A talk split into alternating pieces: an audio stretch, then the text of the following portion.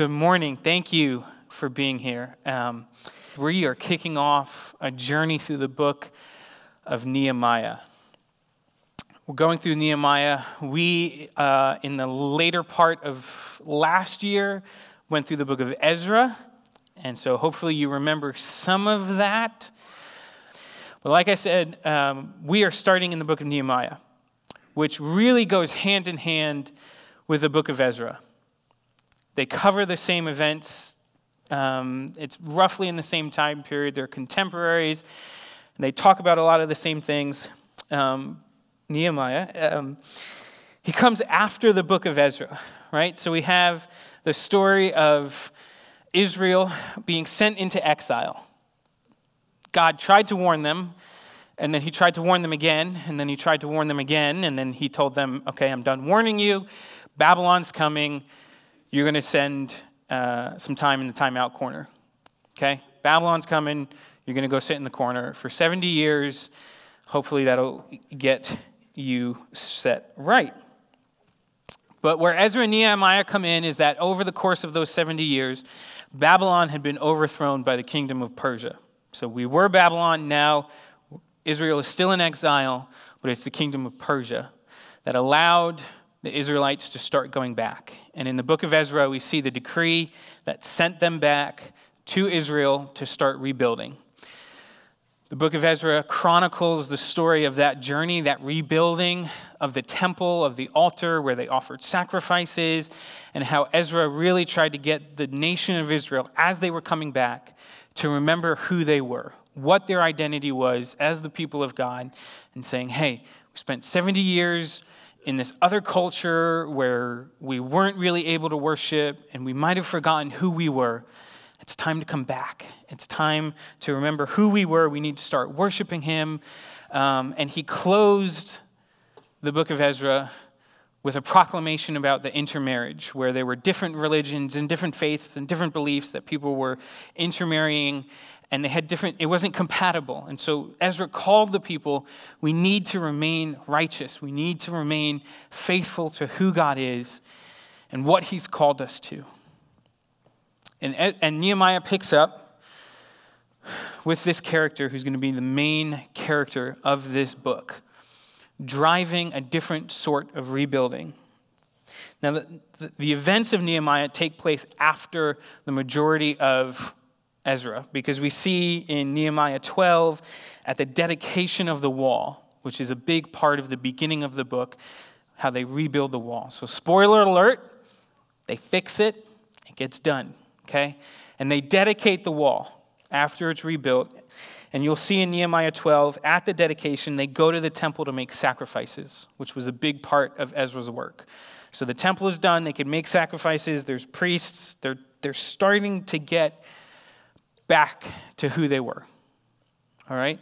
And sometimes we need that too. Sometimes we just need that reset, and there's things in our life that we need to rebuild if we allow God to do that and work through us. But there's a lot of um, events that are the same. It's just Nehemiah takes the approach from a different angle, looks at it from a different perspective.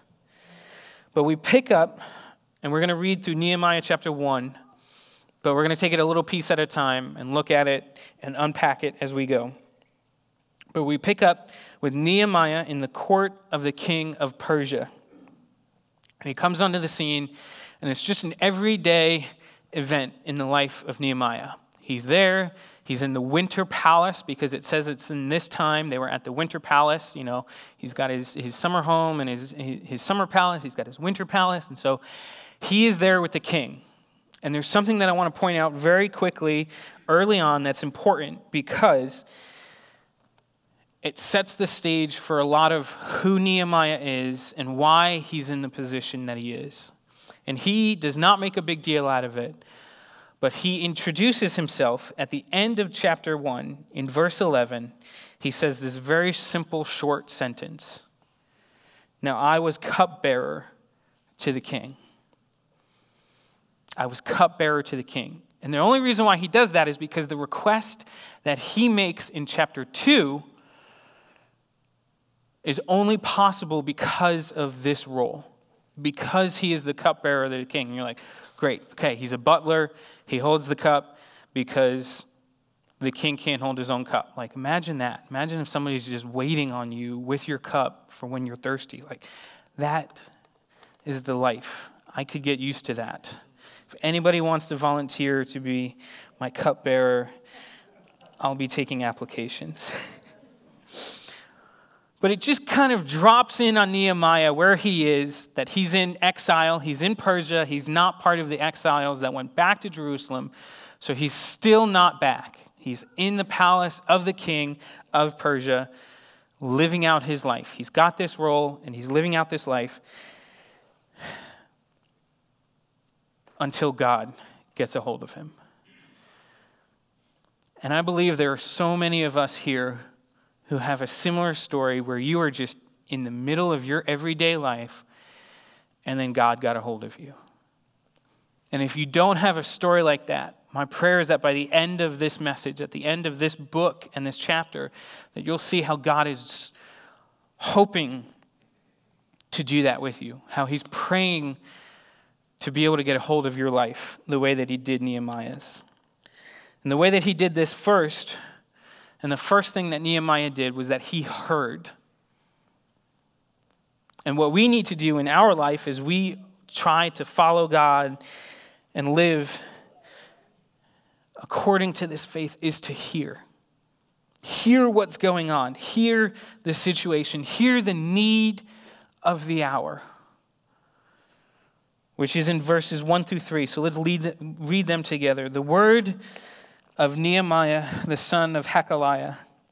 Now it happened in the month of Chislev, in the 20th year, as I was in Susa, the capital, that Hanani, one of my brothers, came with certain men from Judah and I asked them concerning the Jews who escaped, who had survived the exile, and concerning Jerusalem. And he said to me, The remnant there in the province who has survived the exile is in great trouble and shame. The wall of Jerusalem is broken down and the gates destroyed by fire. Not a good picture of Jerusalem the walls of a city in that day were not just physical symbols of strength and protection, they were, they were metaphors, they were images of, of reputation. And we have our wall, so we have it together. And Jerusalem's wall and its gates were in shambles. And so, for everyone from the outside looking in, Jerusalem was weak. God's city, God's outpost on earth, the place where He was dwelling, was weak and compromised. It was vulnerable, open to attack. And Nehemiah asked and heard the report because he was in a position to hear. Many people would say and agree that, that this report from, from Jerusalem, from the exiles, came to Nehemiah looking for favor. They were looking for someone in Nehemiah's position who could do something because they saw the situation, they saw the trouble and the shame that Israel was in and needed help, which comes to Nehemiah's position to hear. I said he was the cupbearer to the king. And why this is a big deal for three reasons. Why this matters is first because of the role of the cupbearer. It was more than just a butler, it was more than someone who would pour the wine for the king. In those days, when you had different empires and different power struggles, assassination and poison were, were tools of the trade, common weapons that enemies used, and you can read it through the historical books people were out to get each other. And so, one of the roles of the cupbearer, one of the, one of the responsibilities that they fulfilled was that every time the king would eat or drink, the cupbearer would taste the food and the drink. He would sample, he would test, and if he dropped dead, well, then he did his job. And the king would know great, not drinking from this cup. But he had a very important role, and he was one of the closest people to the king. Right? So we're reshaping this idea of just someone standing there with a cup. He had access to this position of power because the king had to be vulnerable with him, right? He had to trust this cupbearer to say, hey, you're going to sample all of my food, and if you live, I'm going to believe that this food is good. Which means that if the cupbearer had it out for the king, he could spike the drink, give it to the king, say it's fine, and then be done.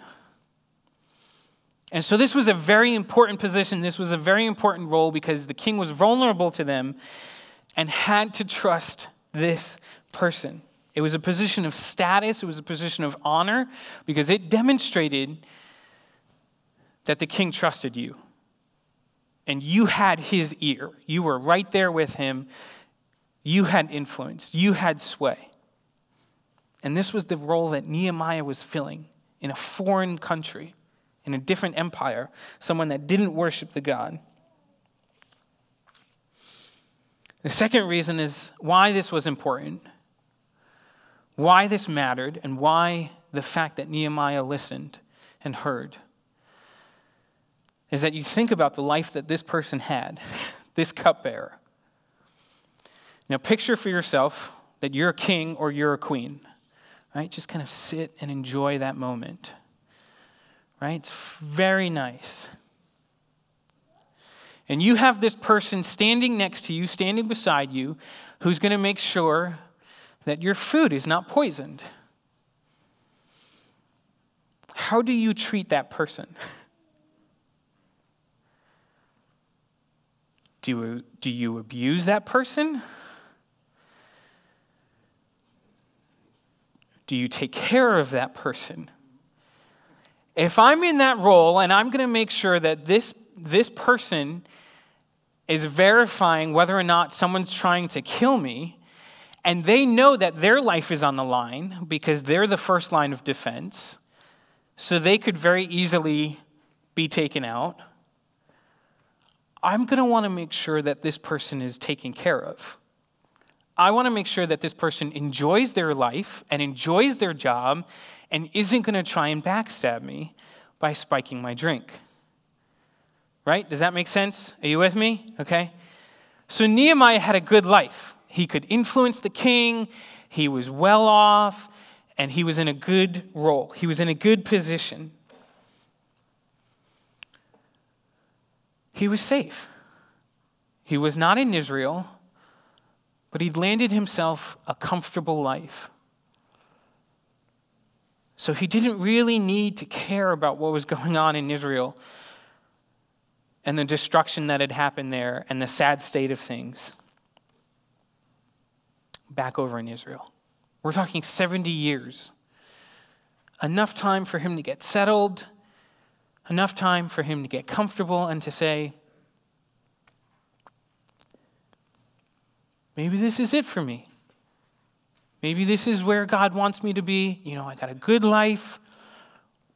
Why uproot everything and go back to Israel? Then the third reason why this is important that he was the cupbearer is for the position that he was in and the way that God orchestrated this, which we see time and time and time again in Scripture. That God has the exact right person in the exact right role at the exact right time to carry out his plan and his will.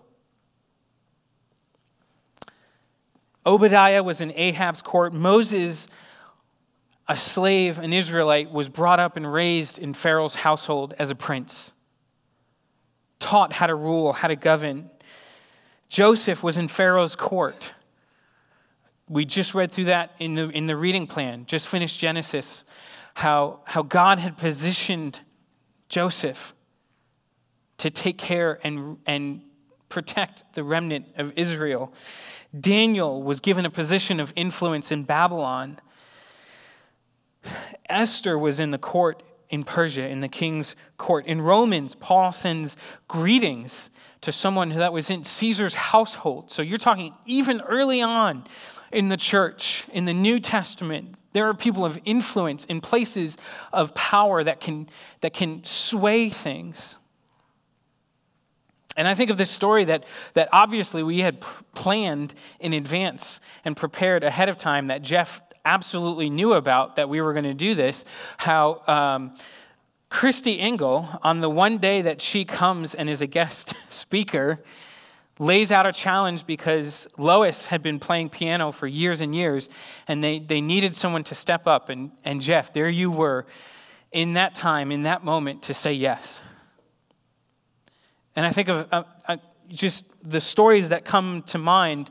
My dad was here visiting back when we were in Scarborough, and Maria de Geneva with um, Joni and Friends came, and she was just a guest speaker. And shared about Joni and Friends, and my dad caught the Joni bug and has now been every year to Joni and Friends. And we think about maybe, like I said, you've had those experiences. You've had those moments where you were in a position and you didn't really necessarily understand why you were there. And you spent time in this role until God called you for a purpose. I had that in my own life when I worked at, at the University of New England because uh, I was working in the pharmacy program, which, if you knew me and how much I love and enjoy math and science, would just absolutely make so much sense to you. Um, actually, it was a horrible fit. And every day I would go to work and wash glassware and beakers and graduated cylinders and say, God, what am I doing here? This is not where I want to be. So if you could just make something happen and, and get me into ministry, that would be great. Because I was banging my head against the wall saying, God, what is the purpose? What is the point? And I felt like I had just kind of been like cast off and like was just so frustrated thinking that I was wasting my time until I started meeting students one after the other through no work of my own, literally just walking by one of the study rooms and seeing them on their laptop watching a sermon with a pastor that I knew.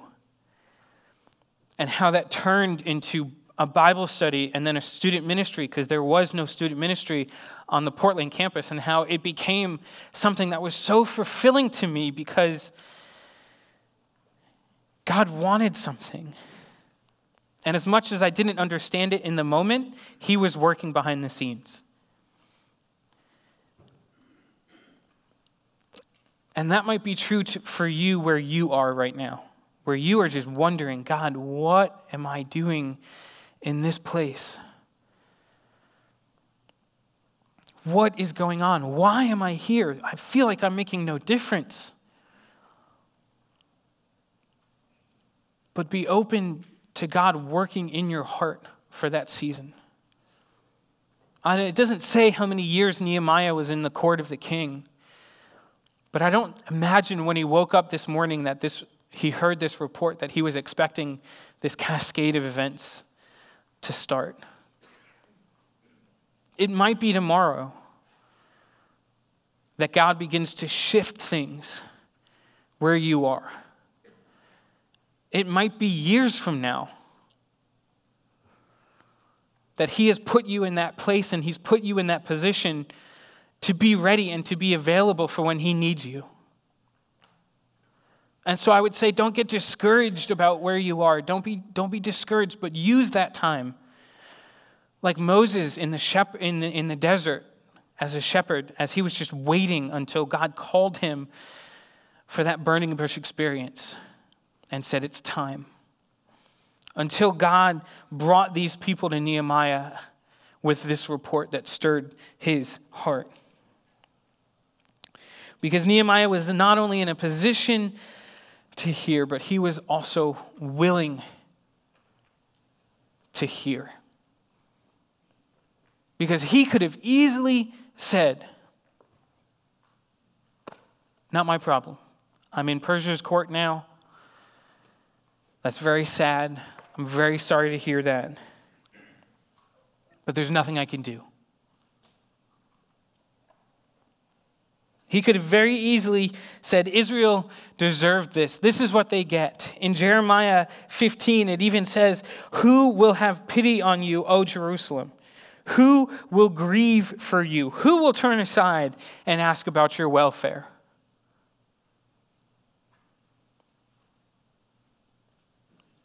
Israel brought this upon themselves, and it very easily could have been that, that Nehemiah just threw up his hands and said, Okay, someone else's problem. You take care of it. But the fact that even in the position of authority and influence that he was in, he took time to listen. He took time to care, and it wasn't just paying lip service. It wasn't just, oh, I'm so sorry. That's so sad. But I see this in, in, in in Jesus himself, the way that he modeled this time and time again, and how we can do this as well. Where Jesus was going someplace or he had so much going on, and yet he never, never missed an opportunity to go out of his way, to stop and to hear someone who is in need. Someone that he had no business paying attention to, and yet he focused on them. Think of all the stories about the times that Jesus could have easily walked by. I think Zacchaeus is one of my favorite ones who was hiding up in a tree because nobody bothered to let him through. And yet Jesus stopped and pointed to him and to, said, Zacchaeus, today I'm having dinner with you. So many times that Jesus models this for us, where no matter what we have going on, no matter what you're dealing with in your life, and I'm not saying that you don't have stuff. I'm not saying that you don't have priorities and things that are important to you that you need to focus on. But I love this picture that Jesus paints for us that says, Stop. Here. Listen to what this person is going through. I'm going to listen. I'm going to care about what you have going on. I'm going to make your problem my problem because, as the church, as the body, what affects you affects me. What you're going through, I'm going through. Because I need to lean on you just as much as you need to lean on me. And I can't say that your problem is not my problem. I want to hear the big the small. I want to hear what's keeping you up at night. I want to hear what's giving you anxiety. I want to be with you and hear and listen. And Nehemiah opens himself up to the, to the burdens of others in order that he can be a part of it. And I pray that we do that as well. I pray that we love each other in this, that we sit and listen and hear.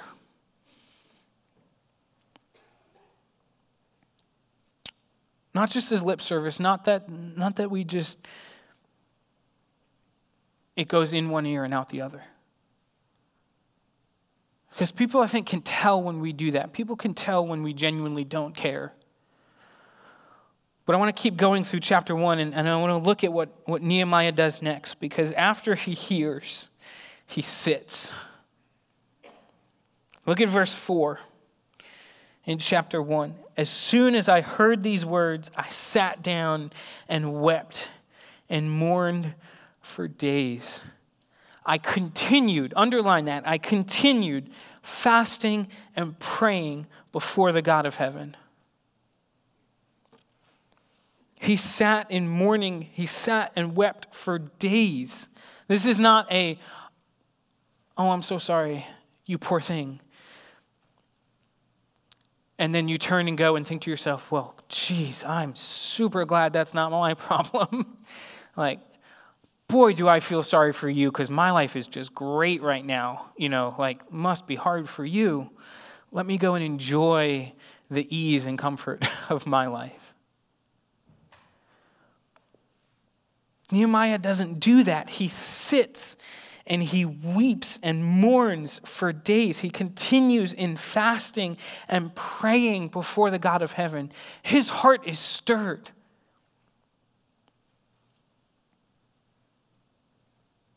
Hear these words, the burden that he has for these people and this city.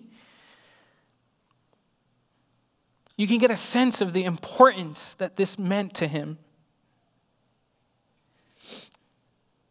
Is better for us, even the pain that it causes, even the situation that it puts us in where we become responsible. As he sits, as he mourns, as he fasts, as he prays with this knowledge, this burden that he now has to do something. How easy it could have been if he had just not known, if he had just not bothered to ask. Because we can turn a blind eye. We can, we can come up with excuses. We can, good excuses for, for, for why we don't do this. But it's better for us to know than not to know. Because Warren, Warren Wiersbe said this. He said, When God puts a burden in your heart, don't try to escape it. For if you do, you might miss the blessing that God has planned for you. And I think, and I go back to Jeff, how he said yes to that challenge, to that call, when he could have said no. And I would invite you to think back on the times when you heard of a need and said yes.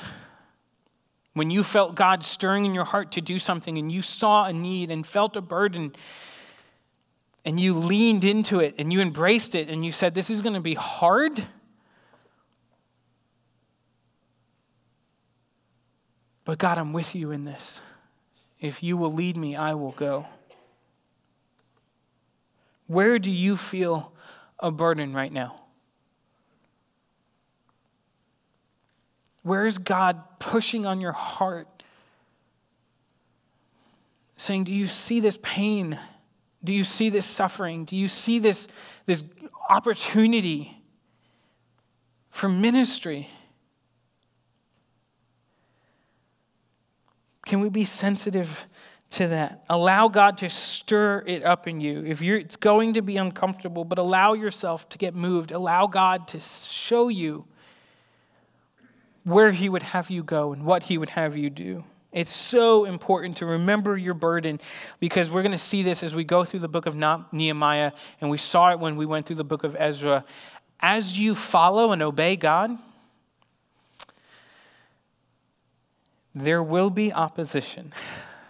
And I say that because I love you. And I don't want you to get blindsided when you say yes, and then weeks or months down the road, you get smacked in the face with something or tripped up or whatever it is but you encounter that obstacle. The enemy doesn't want you to succeed. He doesn't want to see God move in your life. And we'll see people that come and ridicule and mock Nehemiah as he's trying to encourage the Israelites to rebuild this wall. They're going to try and throw up every different angle of opposition that they can to, to stop this thing which is why it's so important that we remember this call and this burden. When we feel like giving up, when we feel like throwing in the towel. God, you placed this burden on my heart. You were the one that showed me this need. Help me to persevere, help me to endure.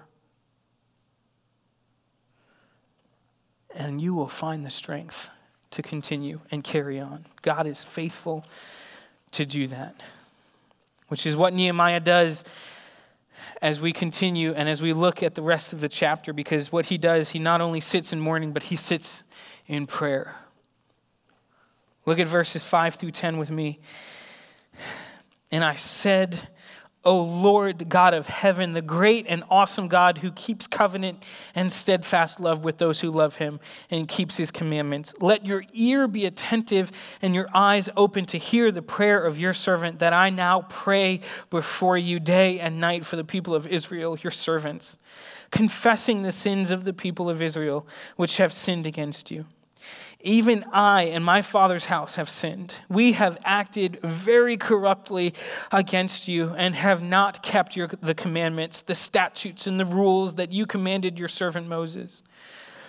Remember the word that you commanded your servant Moses, saying, If you are unfaithful, I will scatter you among the peoples. But if you return to me and keep my commandments and do them, though, you, um, though your outcasts are in the uttermost parts of heaven, from there I will gather them and bring them to the place that I have chosen to make your na- my name dwell there. They are your servants and your people, whom you have redeemed by your great power and by your strong hand. In the time that he needed it, as he felt that burden, as he was stirred with this need, as he was stirred to move, He felt the feelings, and it's real. And when you feel the feelings and you just need a minute to sit and say, This is big, and this is heavy, and this is like, I am in a way about this. When you, when you see an injustice or something that God is just stirring in your heart, it can be overwhelming. Anything can stir up emotions in you that you didn't know you had about something that you didn't realize affected you as much as it did. But, Nehemiah goes to God and says, Okay, God, here we are. I love this. If you are experiencing great affliction and are about to undertake a great work, then you need great power, great goodness, and great mercy of a great God. And we see the way that Nehemiah lays this prayer out. He begins with worship and praise. Just like Jesus lays out in the Lord's Prayer. Start with praise, start with worship. Right there in verse 5 O Lord God of heaven, the great and awesome God who keeps covenant and steadfast love. We have this problem, we have this need, we have this opportunity that is so small compared to the God of heaven. Nehemiah immediately puts things in the right perspective. O Lord and God of heaven. You're in heaven. You can do this. This isn't too big for you. As we look at and undertake great things for God, it is so important that we keep him in a proper perspective and don't put him in a box and say, okay, somewhat big God, you know, like giant God, okay, you're, you're like 2XL God, I guess, maybe 3XL, I don't know. No, He is the God of heaven. Read through the end of Job where God just puts Job in his place and says, Do you know who I am? It's going to make our problems seem a lot more manageable when we have a proper view of God. We can accomplish things when we remember the size and the power of the God that is on our side.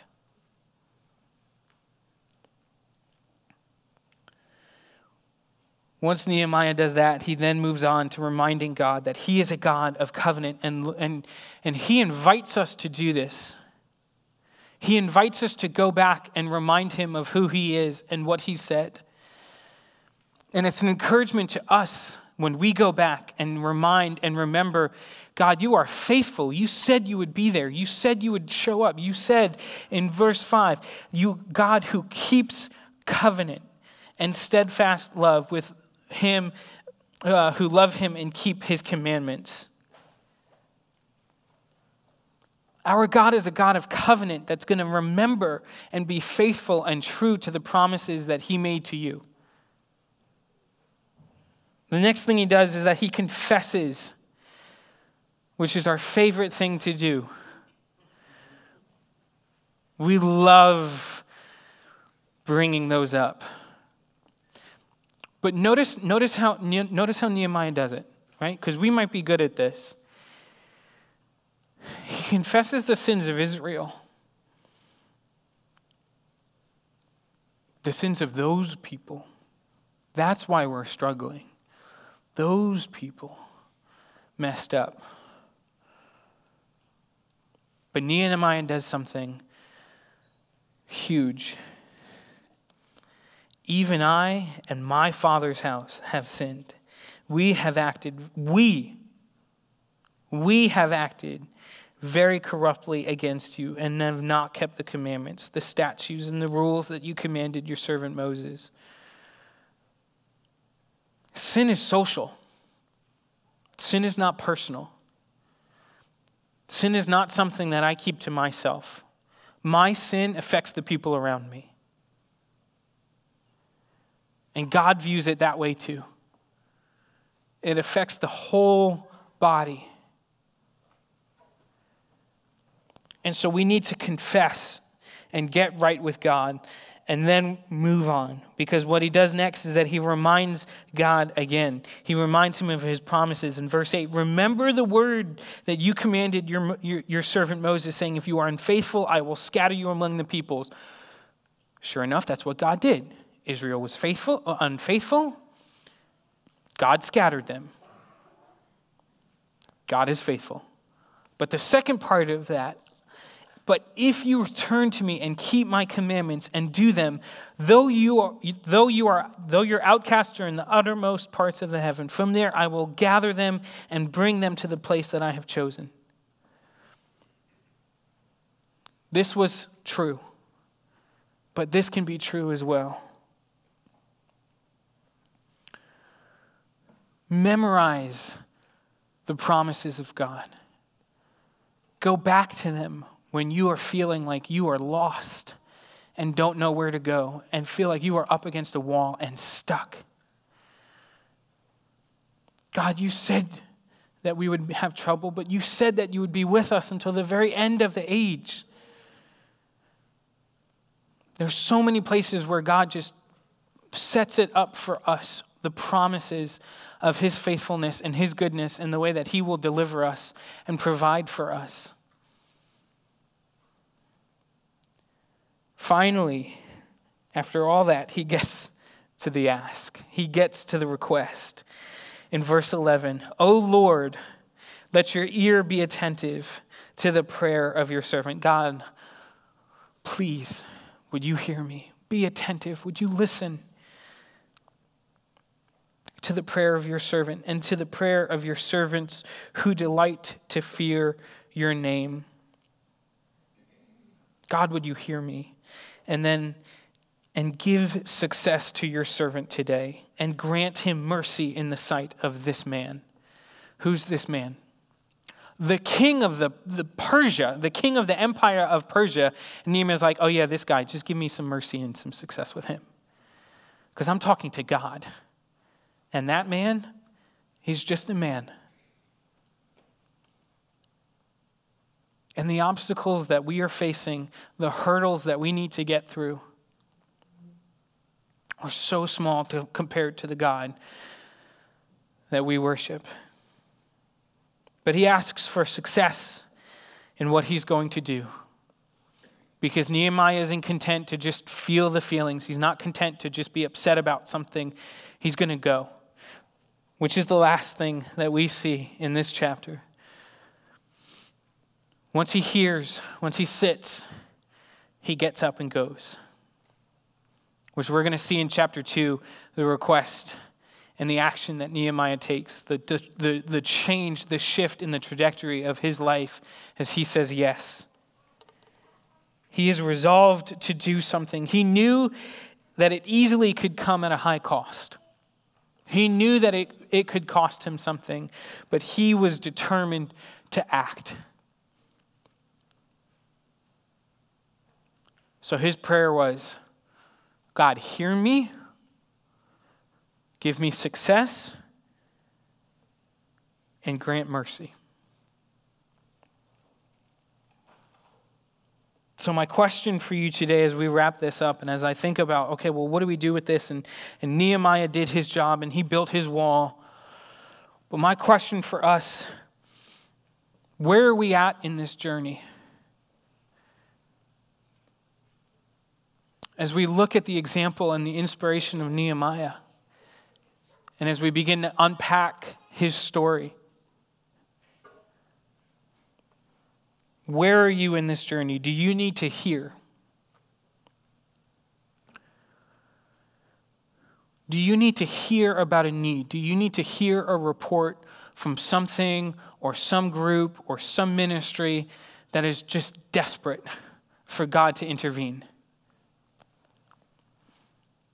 And I promise you, they're out there. Maybe there's an individual that, that is going to come to you that is just desperate and broken and you need to hear God saying, I want you to do something about this? Do you need to hear? Have you heard? Has God spoken? Has God laid this burden on your heart? And you need to sit. Do you need to sit and, and, and get to a place where you are stirred and passionate enough do you need to sit and mourn the brokenness, the injustice? Do you need to mourn the evil, whatever it is? Do you need to sit and pray? God, I, I recognize this need. I need to get my heart right with you.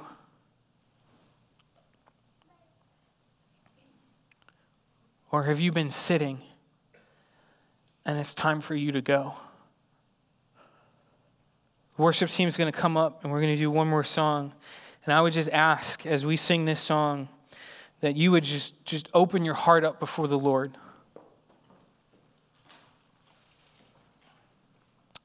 That you would be open as Nehemiah was to hear, to bring it to God, to allow yourself to be burdened enough to go and do something? Would you surrender to Him to say, wherever this leads me, I'm going to say yes and I'm willing to go?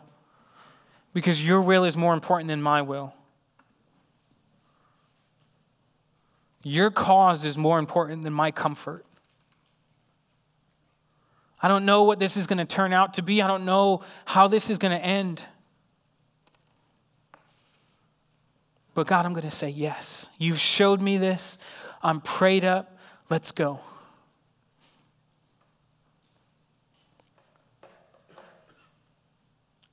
My prayer is that all of us would go on that journey and that we would see God move in amazing, incredible ways. Would you pray with me?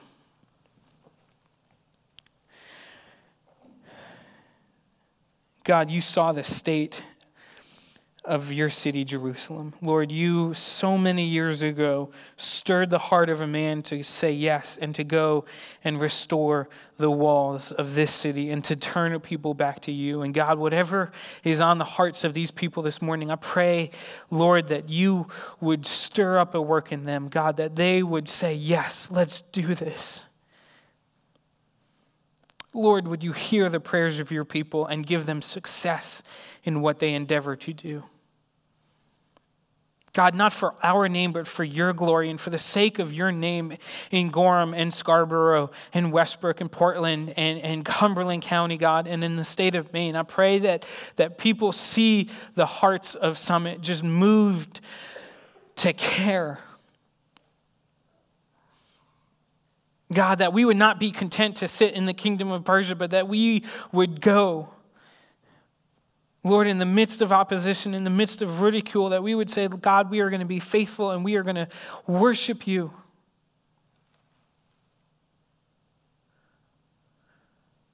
Lord, it doesn't matter where I was, but I'm going to trust you.